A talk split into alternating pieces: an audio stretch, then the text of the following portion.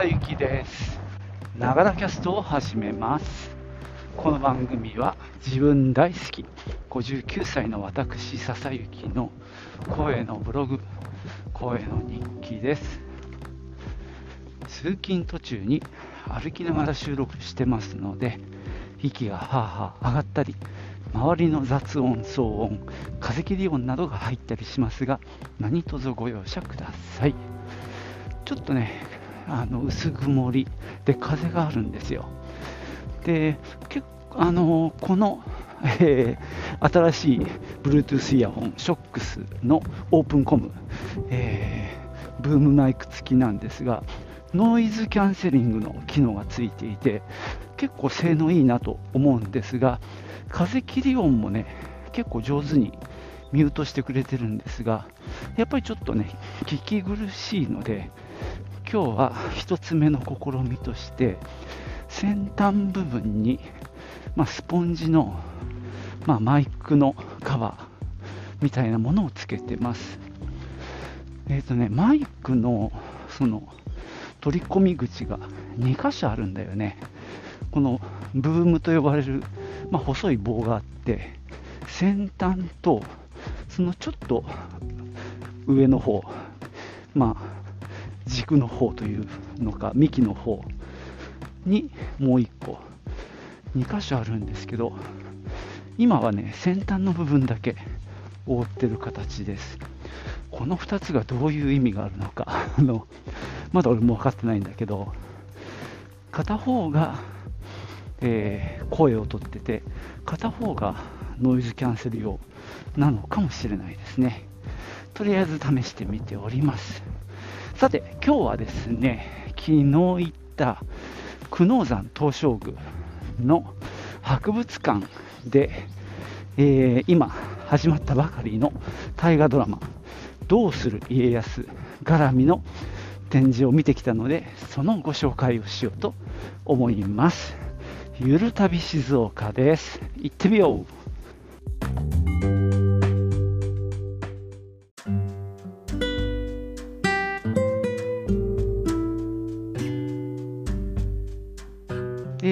新しい大河ドラマ「どうする？家康」ですがご覧になってますか、えー、うちは一応見てますよ。あのこの初回に向けて NHK の番宣がすごかったですね。なんかもう全てが大河につながってるんじゃないかぐらいの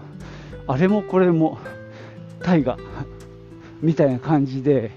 もう見るしかないぐらいのね雰囲気でもう NHK は総力を挙げてましたね。まああのー、静岡っていうのも実はね、あのー、舞台の一つなので、まあ、静岡の NHK が余計に力が入ってるのかもしれないんですが、まあ、とにかくいろんな情報がね、ありました。その中でね、あの家康がもらったあの時計の話がありましたよね。で、その時計なんかも今展示されていたり、あと、えー、金色の、えー、具足、えー、あれなんかもあの展示されているっていうので、久能山東照宮に久しぶりに行きました。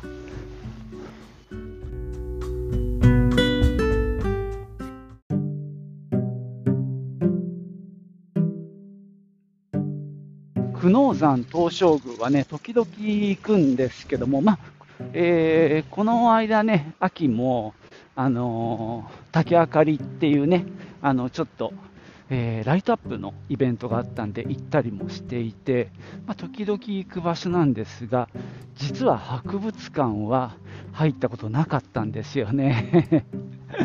えー、どんだけ歴史に興味がないのかっていうのが分かるんですが、まあ、今回はね、えー大河の「どうする家康」にも出てくる金陀具足っていうねあの甲冑っていうんですかね鎧。あれがね展示されてるっていうのとあとまあ昔から有名な洋時計あの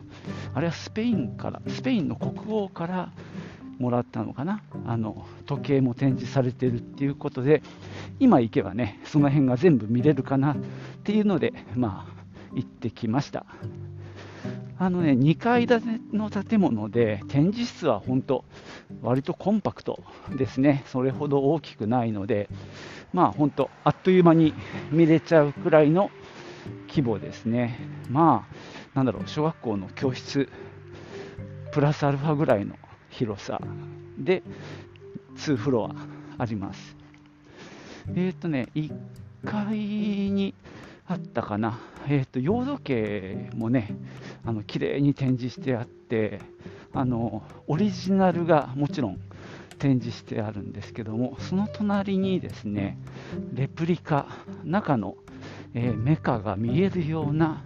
あの外側を外したレプリカも置いてあったりしましたね。まあ、あのー、なんだろう、動くかどうかはさておき、その工芸品として非常に美しいなと思いましたね。あの、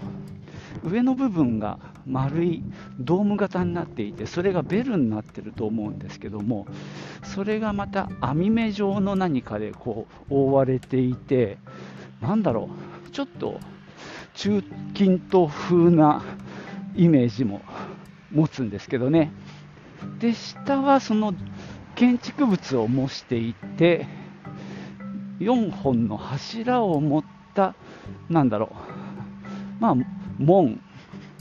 アーチ、ドーム みたいなものを模していて、なかなか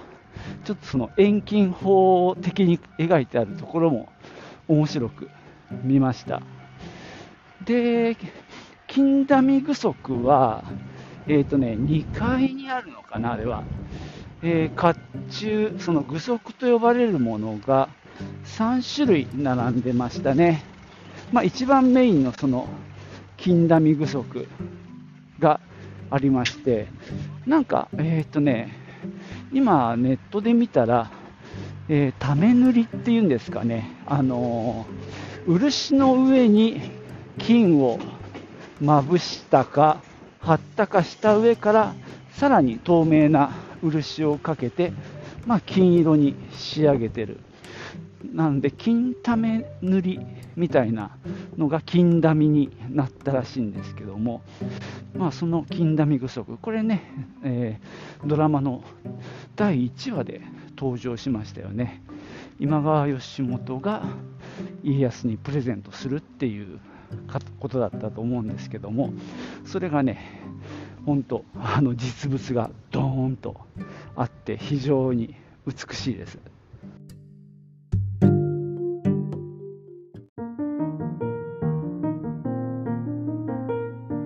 えー、今回はですねせっかく久能山東照宮まで行ったんですが博物館だけ見て終わりにしましたなので、参拝はしなかったんだよね。あのー、もう宣言さんにね、初詣は行ったので、まあ、そこで済ましたっていうことにして、えー、っとね、あそこは参拝料もまあまあ取るんですよ。500円ぐらい取るのかな、あのー、久能山は。で、その参拝と、その、まあ、拝観料と博物館、博物館が400円だったかな、そこだけ見ると。で、配管料500円で、セットにすると800円みたいな、ちょっと割引がありますんで、まあ、行かれる方はね、せっかくなら、あの、配管もして、で、あのきらびやかなね、東照宮のあの様子を見てほしいしその奥一番奥のところには家康のお墓がありますんでね。まあぜひ見てもらいたいなと思います。でただですねあの特別なあの御朱印が期間限定だと思うんだけど出ていたのでそれはついもあの買い求めてしまいました。あの金ダミ具足のね、なんだろう、芋飯じゃないんだけどさ、ま、図柄があしらわれた、ま、完全に大河に乗っかったようなあの御朱印があったのでそれはねついつい買い求めてしまいましたが普通のはね400円だと思うんだけど700円しましたねなかなかの商売上手だと思いますよ。あの久能さんもね。まあ、とてもあの痛いところを疲れましたけどね、まあ、ついついそれも買ってしまいました。でまあね見てからまたあんまり最初話しなかったんだけどあそこに行くには2種類の方法で行くんですけども1つは日本平から、えー、っとロープウェイに乗って下っていくのね。それが1つ。でもう1つは海の方から行って、えー、駐車場に車を止めて石段をですねつづら折りのよっこらしょよっこらしょと上がっていく道なんですが、えー、っとロープウェイはね行って帰るとあの1000円、2000円取られちゃうわけですね。で、えー、海から行くと駐車場代はかかるんですけども、えー、それだけなので、いつも基本は駐車場の方から行くんですけどね。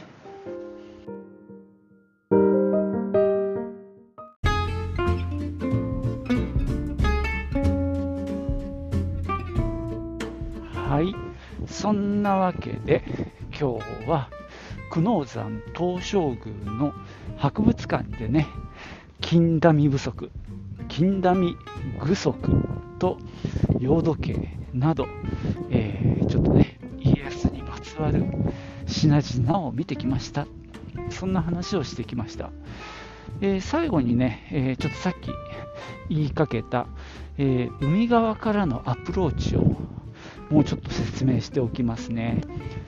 えっ、とね、あそこのちょうどこの石段から降りてきて、で、まあ、参道でもうすぐ海なんですけどね、でそこのエリアは、まあ、駐車場が何箇所かあるんですけども、ちなみに三が日は、周りの一般の農家の人なんかも臨時で駐車場やってるんだけど、えーとね、1000円ぐらい取られますね。で、さすがにね、もう落ち着いているんですけど、あの食堂がね、あるんですよ。あの角屋とかさ、服屋さんとかね。で、そこのあの駐車場を使うと500円取られます。でちなみにそこでご飯とか食べると、その駐車場代がタダになるので、あのせっかくならね、そういうとこに止めて、ご飯も一緒に食べちゃうっていうのが、わりかしおすすめです。僕が好きなのはね、服屋さんっていうとこで、あの富に久しいって書いて、富久 服屋さんだと思うんですけど、そこでね、あのあれですよ、かき揚げ、あの桜えびのかき揚げ丼とか食べるとなかなか豪勢ですよ。これはおすすめです。でまあそういうところに泊めてもいいし、まあ、食事する予定もないんだったらまあ500円払ってもいいんだけど実はねそこのまあ服屋さんのある角交差点なんですけどそこからちょっと西に行くと200円で止められる場所があるんですよそこが穴場でおすすめですね、まあ、そこ人もいないんでただあのお金入れる箱が入り口のとこに置いてあるだけなんですけどそこだと200円で止められるので結構安いの安いのでおすすめですね、まあ、そこに止めてからはひたすらまあ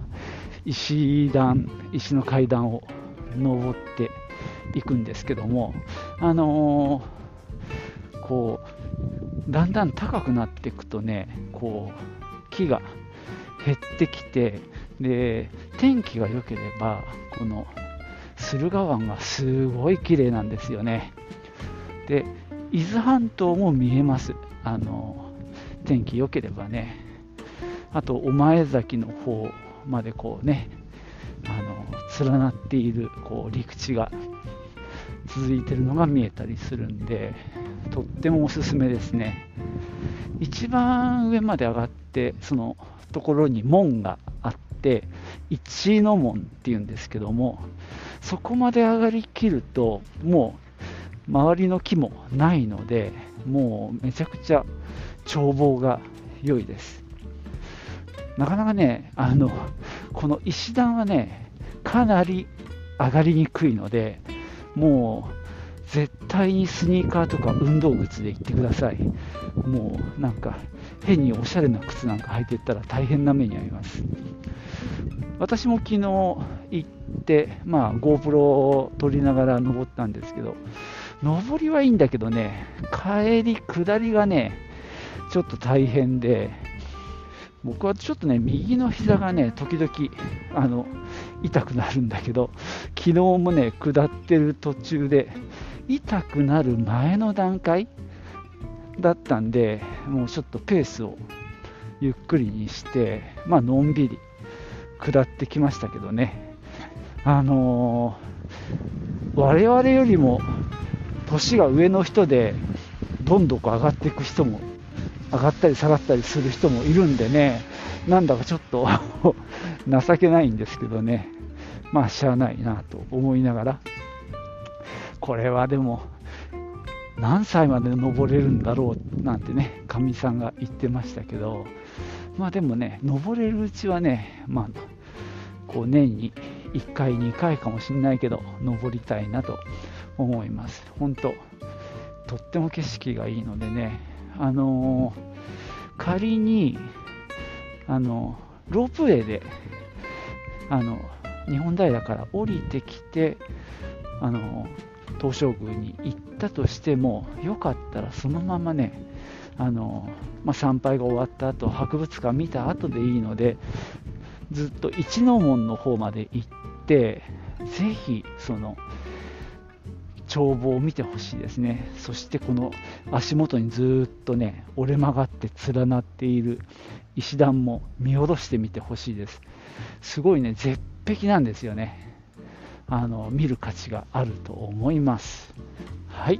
そんなわけでね今日は終わりにしようと思います。最後までお聴きいただきましてありがとうございました。ではまたね。チュース。